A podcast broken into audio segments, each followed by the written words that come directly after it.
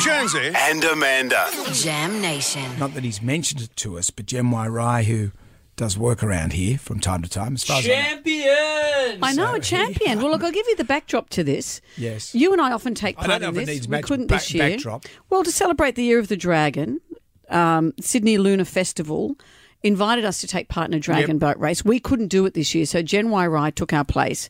He was with the sloths, Yep, the sloths. and what were the sloths wearing?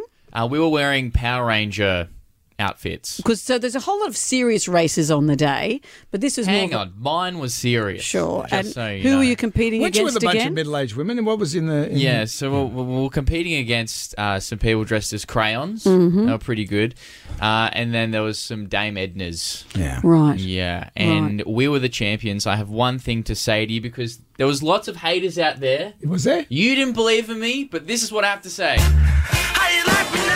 How you like me now? You're also horrendously sunburnt.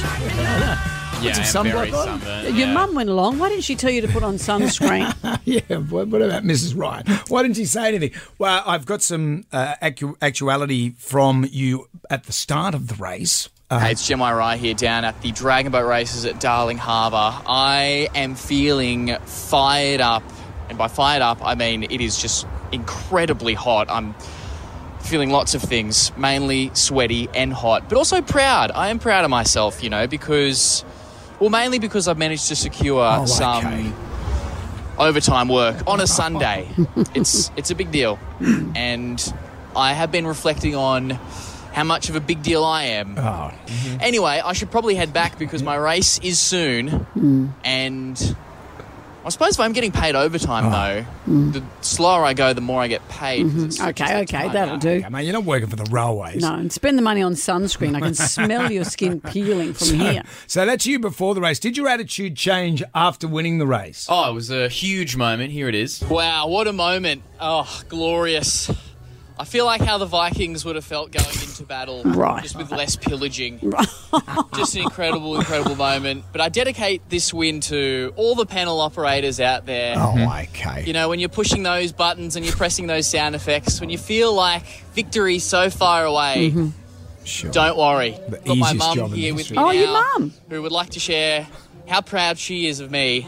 I'm so proud. It was wonderful, Ryan.